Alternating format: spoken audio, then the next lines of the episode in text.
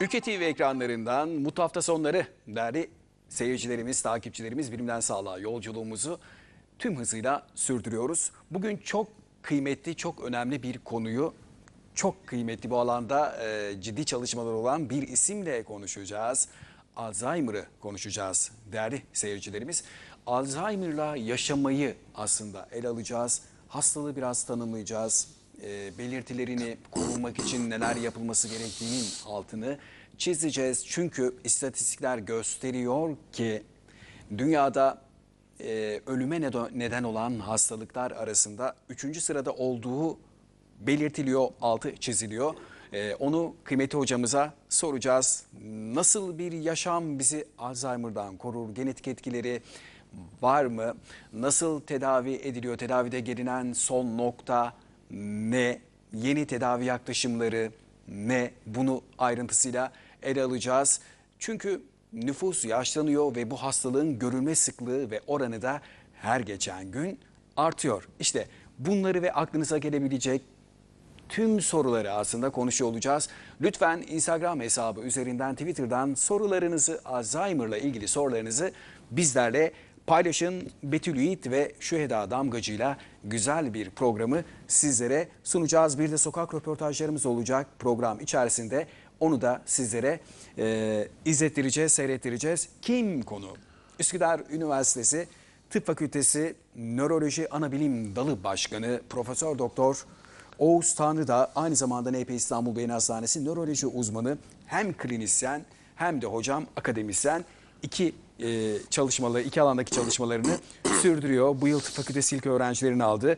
Derslerine de girecek hocamız. Şerefler verdiniz hocam. Hoş geldiniz. Teşekkür ederim davetiniz için. Çok sağ olun. Her davet ettiğimizde sağ olsun hocam bizi kırmıyor.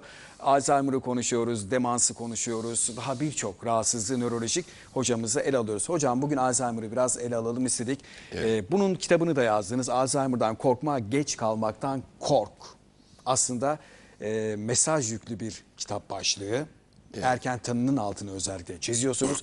Şimdi de nörolojide ve psikiyatride Alzheimer'da tıbbın yeni yaklaşımla ilgili bir hazırlığınız var. Onu da inşallah önümüzdeki dönemlerde e, hocam okuyucusuyla da buluşturmuş olacak. Alzheimer şöyle isterseniz biraz hastalığı tanımlayalım hocam. Neler söyleyebilirsiniz? Ya hastalık e, çok açık bir şekilde bir beyin hastalığı. Evet hocam. Çünkü etkileri beyinde görülüyor. Ama e, diğer beyin hastalıklarından çok farklı bir özelliği var. O da e, fiziksel, gövdesel belirti ve bulgularla ortaya çıkmadığı için, zihinsel belirti ve bulgularla ortaya çıktığı için e, hem başlangıç tarihi bilinmiyor hem de tanısı konusunda sorun yaşanıyor. Çünkü tıp dediğimiz zaman önemli ölçüde işaretlere bağlı, Evet. belirti ve bulgulara bağlı bir tanı mantığı var. Ve ön- öz- özellikle de e, organlar bağlamında, gövde bağlamında ve beyinde dahil olmak üzere e, hastaya bir şekilde yansıyan fiziksel, gövdesel belirti ve bulgular e, ortaya çıktığında çoğu zaman hastanın kendisi ifade ediyor ve e, başka birisinin yardıma gerekmiyor. Direkt olarak doktora gide, gidebiliyor ve o öyle tanı konulabiliyor. Bazen e, geçirilen bazı felçlerde konuşma ve ifade yeteneği de etkilendiği için e, gay- görüntüsü gayet açık ama nasıl olduğu, e, nasıl geliştiği de hasta yakınların ta- tarafından ifade ediliyor. Hikaye Ama- biraz daha. Ama yani sonuç olarak e, görünürde olan ve hemen görünürde olup da ölçülebilen, değerlendirilebilen, tartılabilen belirti ve bulgular üzerinden çalışıyor tıp. Hem e, klinik tıp öyle çalışıyor, hem de laboratuvar bilimleri öyle çalışıyor. Alzheimer ikisine de uymuyor mantık olarak. Biraz sinsi mi hocam? Sinsi. Sinsi, yavaş başlangıçlı ve hayatın normal süreçlerine eee, gömülmüş, normal süreçleri içinde eee, işleyen bir mantık içinde e, gelişme gösteriyor. E, tabii en büyük yanılgı payı da hastalığın en önemli belirtisinin unutkanlık olduğu hatırlanırsa, unutkanlığın da herkeste görülebilen, her yaşta görülebilen ve normal sayılan bir e, belirti olduğu dikkate alınırsa, Evet hocam. e, hiç kimse kendisinde başlayan unutkanlığı veya hasta yakınları veya hasta yakın toplumun kendisi unutkanlıkları hastalık yönünde yorumlamıyor. Dolayısıyla e, bütün bunların ortak e, sonucu olarak hastalık geç tanı konan ve dolayısıyla da tedavisine geç başlanan bir hastalık. Dolayısıyla tıbbi mantığı zorlayan ve dolayı alternatif mantıkların devreye girmesine yol açan eee, biraz zorlayıcı bir hastalık yani. Peki. Ee, anladığım kadarıyla evet geç fark ediliyor. Çünkü sinsi olduğunu, fiziksel belirtilerin olmadığını ifade ettiniz. Unutmak ve unutkanlık. Biraz önce dediniz ki birçok kişi aslında bunun bir belirti olarak görmeyebiliyor. Ama şunu ben e, çok rahatlıkla ifade edebilirim. Bulunduğum ortam, çevre vesaire görüşüyoruz. İnsanların çok e, şikayet ettiği bir konu var ki çok, ya çok kolay unutuyorum. E, isimleri unutuyorum. E, dün nerede olduğumu unutabiliyorum ama burada bir basit unutkanlık tabiriniz var sizin. Unutma ve unutkanlık aslında farklı kavramlar. Bunları biraz açabilir miyiz hocam? Ne zaman risk aslında unutmak? Tabii tabii. Yani bir kere e, bir başlık olarak e, unutkanlık fizyolojik dediğimiz normal beynin çalışma biçimlerinden bir tanesi. Yani öğrendiğimiz e, sürece unutmamız da gayet doğal bir şekilde kabul edilebiliyor. Zaten unutarak yeni şeyleri bir şekilde öğrenebiliyoruz veya unutmayı e, ikinci plana almak olarak değerlendirirseniz bilgilerimizi ki onlar da zaman içinde unutuluyor zaten. Evet Yeni bilgilere yer açılıyor. Her yaşta rastlanan ve doğal kabul edilen, öğrenmek kadar doğal kabul edilen, ondan sonra hareket kadar doğal kabul edilen bir şey, olgu. Ancak e, basit dediğimiz bu unutkanlığın en önemli özelliği insanın unuttuğunu hatırlayabilmesi ve unuttuğunu da fark edebilmesi. Fark edebilmek. Evet, Alzheimer unutkanlığında insanlar unuttuğunu fark etmiyor, unuttuğunu hatırlamıyor ve öyle bir olay yaşamamış gibi kendisine bir şeyler söylendiği zaman yeniden olmuş gibi hem sorular sorabiliyorlar hem de daha önce duymamış gibi davranıyorlar. Bu çok önemli bir fark yani. İkisinin arasındaki fark çok önemli bir fark. Yani yarım saat önce olmuş bir olayı hiçbir şekilde zihnin içinde tutamaması, beynin buna ait bir kayıt yapamaması başlı başına bir hastalık belirtisi.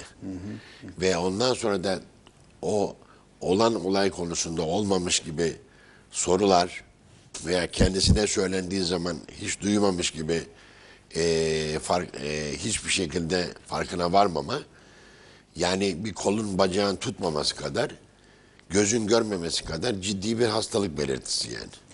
Hocam somut birkaç örnek vermek gerekirse ne diyebiliriz? Mesela basit unutkanlıkla hastalık düzeyinde Alzheimer düzeyindeki unutkanlığı örneğin Alzheimer'da kişilerin yemek yemeyi unuttuğunu ben biliyorum, duyuyorum. Bu bu kadar Yemek yemeyi unutmak Alzheimer'ın kendisi değil, ilerlemesinin bir belirtisi. Yani Alzheimer belli bir aşamaya geldikten sonra gündelik alışkanlıklar, fizyolojik alışkanlıklar da unutuluyor. Yani uyku düzeni kayıyor, ondan sonra eee, hijyen ve e, banyo yapma, temizlik şeyleri unutuluyor. Kişisel bakımlar. Tabii. Yemek yeme, öğünler unutuluyor. Namaz kılanlar için e, namaz saatleri unutuluyor. Dolayısıyla bu hastalığın ilerlemesiyle ilgili bir belirti. Başlangıcıyla ilgili bir belirti değil. Başlangıcıyla ilgili, ilgili bir belirti hiçbir şey yokken hayatımıza normal gibi devam ederken bir yakınımız o da dikkatli bir yakınımız olması lazım. E, bizim söylediğimiz bir sözden, sorduğumuz bir sorudan huylanıyor. Ve çoğu başvuru o şekilde oluyor. Ama bu kadar e, özenli, bu kadar dikkatli, belki de sevgiyle e, has, e, yakınına yaklaşan bir insan olmadığı takdirde, başka bir profil olduğu takdirde bunlar da hiç e, rastlanmıyor. Iskalayabilir. Evet, o hastalığın ilerlemesi anlamına gelecektir. Dolayısıyla yani eee öğünü unutmaz da başlangıcında öğünü unutmaz da o öğün sırasında ne yediğini unutur. Hiç yememiş gibi eee, kendisine söylendiğinde Aa, onu, onu yemiş miydik? O var mıydı? Veya o yendiği halde, o var olduğu halde hiç yememiş gibi şunu da yeseydik iyi olurdu. Kahvaltıda bu da olsaydı iyi olurdu. Şeklinde bir soru uyarıcıdır. Basit. Uyarıcıdır ve üzerinde durulması gerekir. Yoksa insanların eee, yakınlarının ismini unutması, torunlarının ismini unutması hastalığın ilerleme belirtisidir. Başlangıcında öyle bir şey olmaz. Arabayı nereye park ettiğini unutması. Arabayı nereye park ettiğini unutması normal insanlarda da e, onların da başına gelen bir şeydir. Hastalık belirtisi sayılmayabilir çünkü Sayılmayabilir. e, siz eğer bir işi hep aynı biçimde yapıyorsanız Rutin. evet beyine düşman bir kavramdır bu. Oo. Tabii ki. Beyin sağlığına düşman bir kavramdır. Alışkanlık. Rutin. Yeni bilgi yoktur orada. Hep aynı şekilde yapıyorsanız, yani işinize aynı yoldan gidip geliyorsanız, ondan sonra parkta, otoparkta aynı yere bırakıyorsanız, ertesi sabahta tabii ki aynı yerde arayacaksınız arabanızı. Daha sonra hiç aramadan elinizde koyduğunuz gibi bulacaksınız. Günün birinde geldiniz, o yer dolu. Gittiniz bir kat aşağı koydunuz arabanızı. Ertesi sabah büyük bir ihtimalle daha önce arabanızı koyduğunuz kata gidip arabanızı arayabilirsiniz. Bu bir dikkat dağınıklığıdır. Ama iki kere, üç kere olduğu zaman da hastalık belirtisidir. Anladım. Beyin biraz konforu seviyor galiba hocam. Yani beyin öğrendiklerinin e, sayesinde e, hayatını sürdüren, ondan sonra kendini zorlamayan, fazla enerji harcamayan, enerji harcamaya e, karşı bir tasarrufta bulunan, var olanlarla idare eden bir organdır. Öyle bak bakmayın siz beyin şudur budur, şunu yapar bunu yapar. Hiç kimsenin öyle e, bu şeyleri kullanan bir beyni yoktur. Yani beyin organ olarak metabolik yönden ve enerji yönünden kendini sakınan kalp olsun, karaciğer olsun neyse beyinde öyledir. Çünkü öğrenme beyne bir ra- rahatlık sağlar. Bu rahatlık olduğu sürece, bu rahatlığın arkasına gizlendiğimiz sürece de yeni şeyler öğrenmeyeceğiz demektir. Çünkü yeni şeyler öğrenmek bir gayrettir. Evet hocam. Ondan sonra bir çabadır. Hatta yeni şeyler öğrenmek başkaları tarafından sevilmeye de bilir. Yani bulunduğumuz sosyal çevrede, bulunduğumuz grupta veya ailede sürekli yeni haberlerle gelen insanlar rahatsızlık e, yaratabilirler yani. Hocam kısaca bir Milli Eğitim Bakanımıza döneceğiz. Ziya Selçuk Mars'ta Hayat Kısa Hikaye Yarışması ödül töreninde konuşuyor. Evet. Daha sonra kaldığımız yerden Profesör Doktor Oğuz Tanrıdağ'la konuşmayı sürdüreceğiz.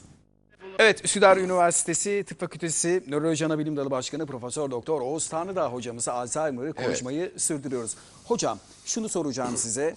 Ee, yaşlara göre farklılık gözüküyor mu? Hangi yaşlar daha riskli? Özellikle 65 yaş sınır gibi benim anladığım. Yani şimdi e, bu tabii istatistiğe yansıdığı ölçüde bilimsel oluyor ve dikkati çekiyor.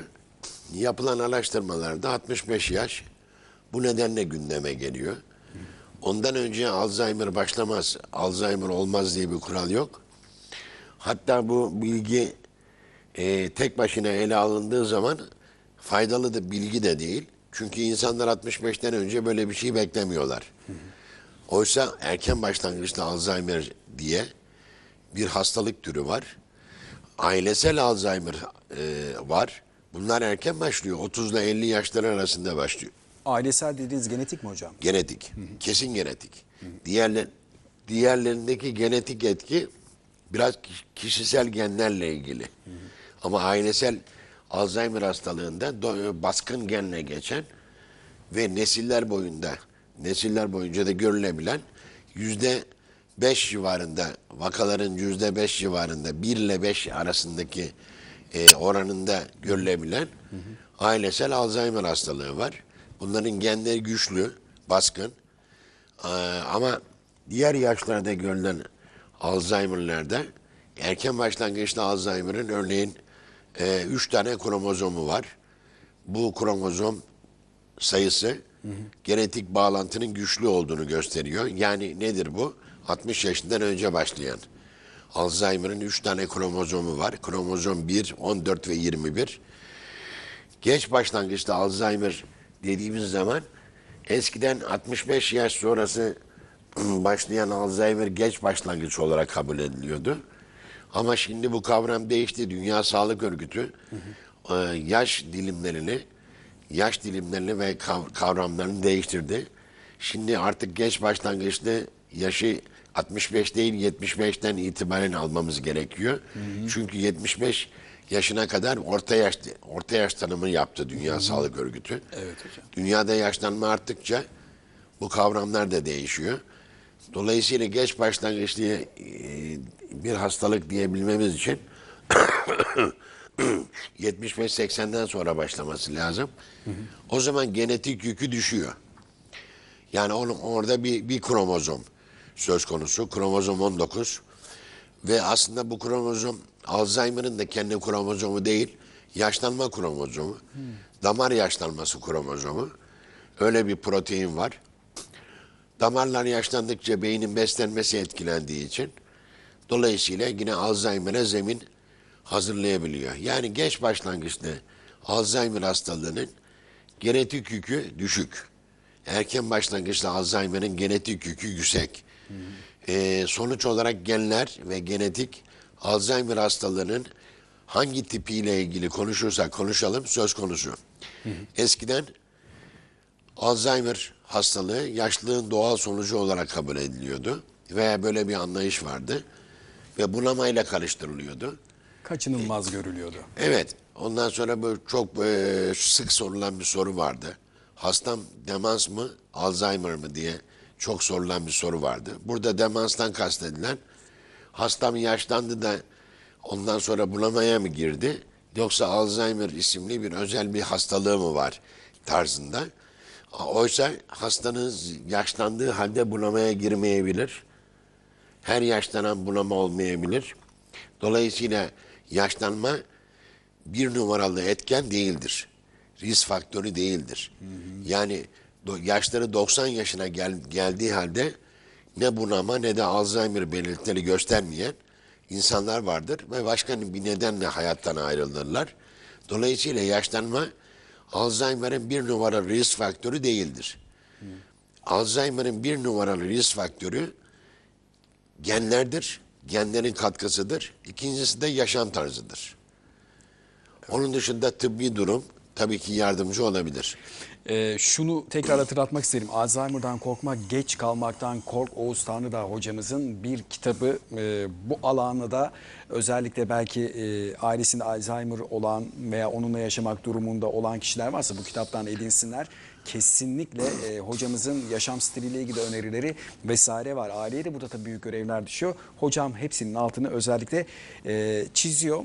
E, istatistikler var. Bunlara çok girmeyeceğim ama hocam biraz önce dediniz ki e, yaşlanma aslında temel kriter değil e, Alzheimer'da. Genlerden bahsettiniz. Evet. Şu an e, mesela NP İstanbul Beyin Hastanesi'nde genetik kan testleri yapıyorsunuz. Yeni başladı. E, bu mesela e, 35 yaşında bir kişi, 40 yaşında bir kişi geldiğinde Evet. öngörebiliyor musunuz? Kendisi izin verdiği takdirde, imza verdiği takdirde biz yaptırabiliriz. Yani ne oluyor? Ne yapıyoruz orada? Biraz Hayır şimdi e, 35-40 yaşında bir insan ailesinde Alzheimer olan bu genetik kan testi şu anda Alzheimer hastalığının riskiyle ilgili. Başka hastalıklarla ilgili değil. Ve Alzheimer yatkınlık paneli ismi veriliyor laboratuvar tarafından. E, yaklaşık bir ay filan oldu bunun kullanıma gir- girişi. Türkiye'de iki veya üç yerde olduğunu tahmin ediyorum. En ba- çok basit bir kan, testi, kan şekeri baktırır gibi bir kan testi.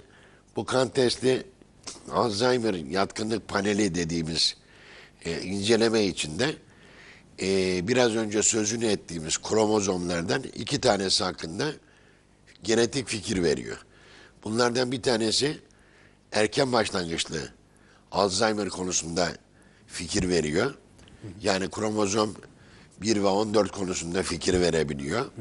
Daha doğrusu 3 kromozom. Ondan sonra öbürü de daha çok geç başlangıçta Alzheimer ile ilgili fikir veriyor.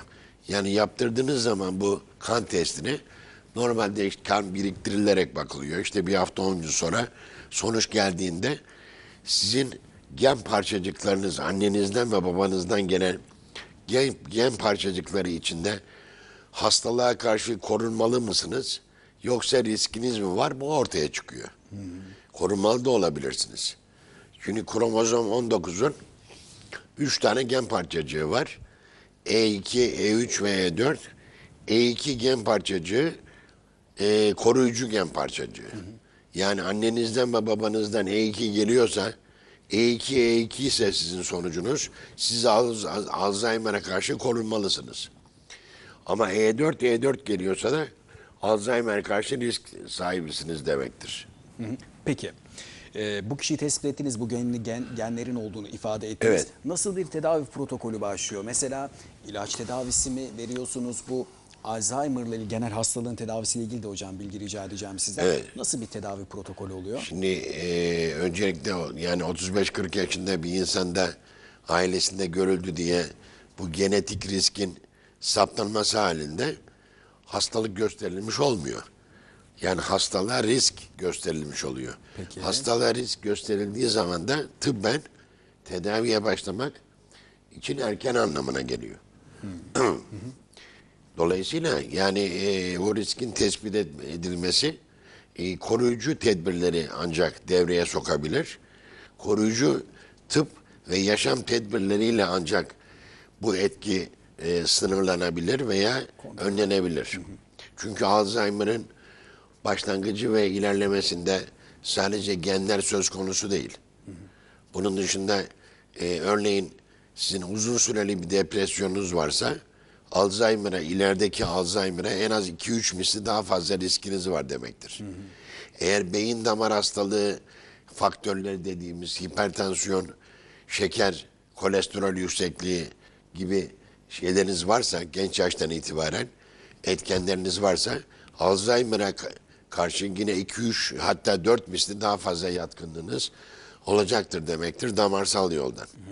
Dolayısıyla beynin genel sağlığı ve genel sağlık çok önemli.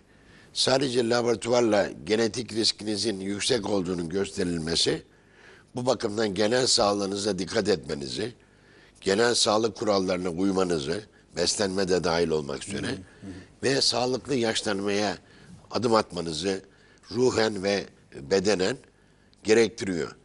Böyle olduğu takdirde, depresyona girmediğiniz takdirde, tansiyonunuz kontrol altında olduğu takdirde, şekeriniz kontrol olduğu altında olduğu takdirde beynin yıpranma payı sadece genlerle ilgili olarak kendi hızıyla ilerleyecek demektir. Her şey demek değildir. Anladım. Ee, Yani bahsettiğim- hayata, hayata, hayatı yaşamaya ait bir şey var bunun. Bir e, tarafı var yani. Ee, depresyon o kadar ilgili ki değil mi hocam? İnsanın ruh yapısıyla Alzheimer arasındaki bağlantı bu da başlıklarımız arasında. Tabii ki. Depresyon bir yani depresyon bir beyin, beyin hastalığı. Depresyon bir beyin hastalığı. Beyin zayıflığı. Beyin enerjisinin e, azalmasıyla ilgili yaşam arzusuyla, yaşam keyfiyle ilgili bir hastalık. Evet. Ama bu hastalığa psikiyatri bakıyor. Olabilir. Bu bir tıbbi bir meslektir. Psikiyatri bakıyor diye beyinle alakasız bir durum olduğu anlamına gelmez. Aynen köken olarak depresyon bir Parkinson hastalığından farklı değildir. Parkinson hastalığı ne kadar beyne aitse depresyon da o kadar beyne ait bir hastalıktır. Ama birinin görünen belirtileri vardır. Birinin işte hayatın içine karışan keyifsizlik, uykusuzluk, ondan sonra iştahsızlık, eee, yaşamdan keyif alamama gibi Davranışsal e, gibi ama yani onlar da hastalık belirtisidir. Ee, ki siz e, bunu aslında o beyindeki kimyasallar rezervleri görüntülüyorsunuz. Fotoğrafını çekip Tabii ki. e, o yani azalmayı hastanın kendisine baktığınız zaman, hastanın kendisine baktığınız zaman, bir Parkinson hastasına baktığınız zaman herkes Parkinson olduğunu biliyor zaten. Doktor olmasına da gerek yok. Kapıdan girerken anlıyor. Ama kapıdan giren bir insanın depresyonda mı, Alzheimer başlangıcında mı olup olmadığını anlayamazsınız. O zaman ne oluyor? Kanaatlere göre veya varsayımlara göre hastaya yaklaşım genellikle de yapılan bir şeydir bugün. Yanlıştır ve eksik bir yaklaşımdır. Bu hastanın şikayetini neyse şikayetini ölçmeniz lazım. Eğer ölçmediğiniz takdirde yönetemezsiniz. Ölçmediğiniz takdirde sorunu yönetemezsiniz, problemi yönetemezsiniz. Hasta eee, ellerim titriyor diyor, hareketlerim yavaşladı diyor. Karşınızda hastayı görüyorsunuz. Bir de kalkıyorsunuz muayene ediyorsunuz hastayı. Aynen bulguları, belirtileri şey yapıyorsunuz, buluyorsunuz ve Parkinson diyorsunuz. Hasta unutuyorum diyor. Unutmanın 40 tane nedeni var. Yaşa bağlı olarak işte şuna bağlı, buna bağlı. Peki ne olacak o zaman? Siz 55 yaşındasınız diye sizin yaşınızda normal unutkanlık olur. Hastalıklı bir unutkanlık olmaz derseniz eğer, varsayımsal olarak konuşursanız yanlış yapıyorsunuz demektir. İnsanların doktora gelme nedeni bu değil ki. İnsanların doktora gelme nedeni kendilerinin yapamadığını yaptırmak, kendilerinin göremediğini görebilmektir. İnsanlar bu yüzden doktora giderler. Yani doktor da bir tıp bilimine bağlı bir insandır. Dolayısıyla tıp bilimine bağlı olan insan ister psikiyatri doktoru olsun, ister nöroloji doktoru olsun hastanın şikayetini ölçmek zorundadır. Ölçmenin bir yolu muayenedir. Peki muayene Alzheimer başlamış veya depresyon hastası muayene ediyorsunuz. Nörolojik muayenesi normal. Çekişle normal. Göz dibine bakıyorsunuz normal. Hiçbir araz yok. Normal mi demektir bu? Yanlış. Eğer nörolojik muayenesi normalse bu insanın zihin testi yaptırmanız lazım. Ondan sonra beyin haritası yaptırmanız lazım. Beynin hızı nasıl diye. MR çektirmeniz lazım. Bütün bunlarla ölçmeniz lazım. Ondan sonra bu sonuçları genetik kan testiyle sağlamasını yapmanız lazım. Dolayısıyla ne olmuş oluyor? Tam bir beyin check-up'ı anlayışı doğmuş oluyor. Şu anda birçok yerde yapılmayan, uygulanmayan, bizim gündelik olarak da uyguladığımız bir olay bu. multidisipliner bir yaklaşım aslında. Ve aynı zamanda yaptığımız işe de güvenimizi arttıran, kendimize ve kendi mesleğimize de güvenimizi arttıran, son derece e, bizi de sınayan, yeni şeyler öğrenmemizi sağlayan önemli bir yaklaşım tarzı yani. Üsküdar Üniversitesi NP İslam Beyin Hastanesi'nden Profesör Doktor Oğuz Tanrıdağ hocamla konuşmayı sürdüreceğiz. Ama arkadaşlarım Şüheda ve Betül sahaya indi. Alzheimer ile ilgili biraz farkındalığı ölçtü. Bakalım kameralarımıza neler yansıdı. Daha sonra hem hocamdan e, görüş alacağız ve tedavi süreci, ilacı, alternatif neler var onları konuşacağız. Kapatacağız sonra.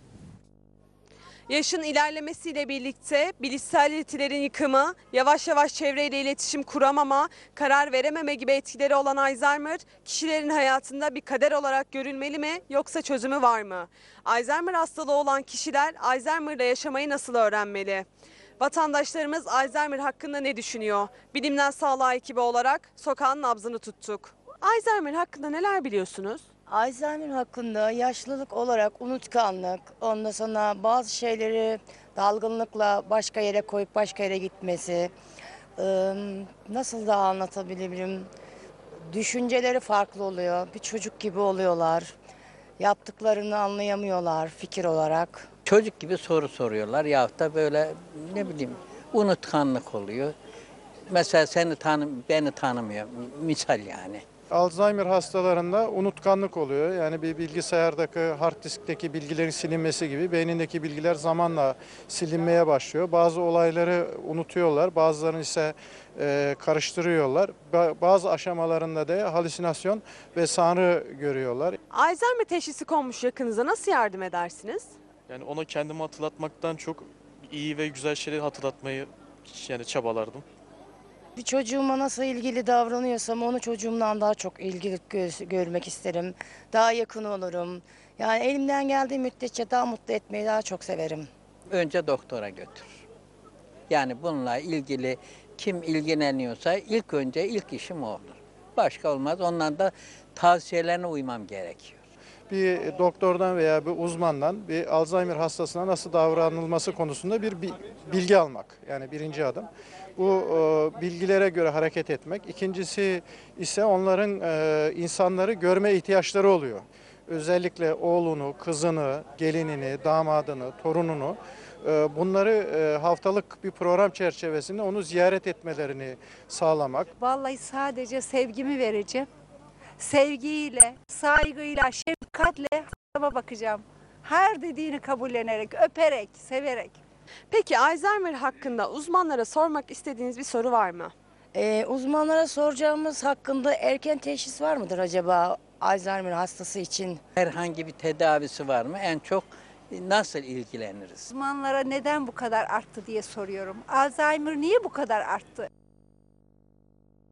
Evet, Şüheyda ve Betül'e teşekkür ediyoruz. Hocam bayağı bir not aldı ama süremizde iki dakika kaldı. Ben hemen hocama, e, Profesör Doktor Oğuzhan'ı da hocama söz vermek istiyorum notlarında.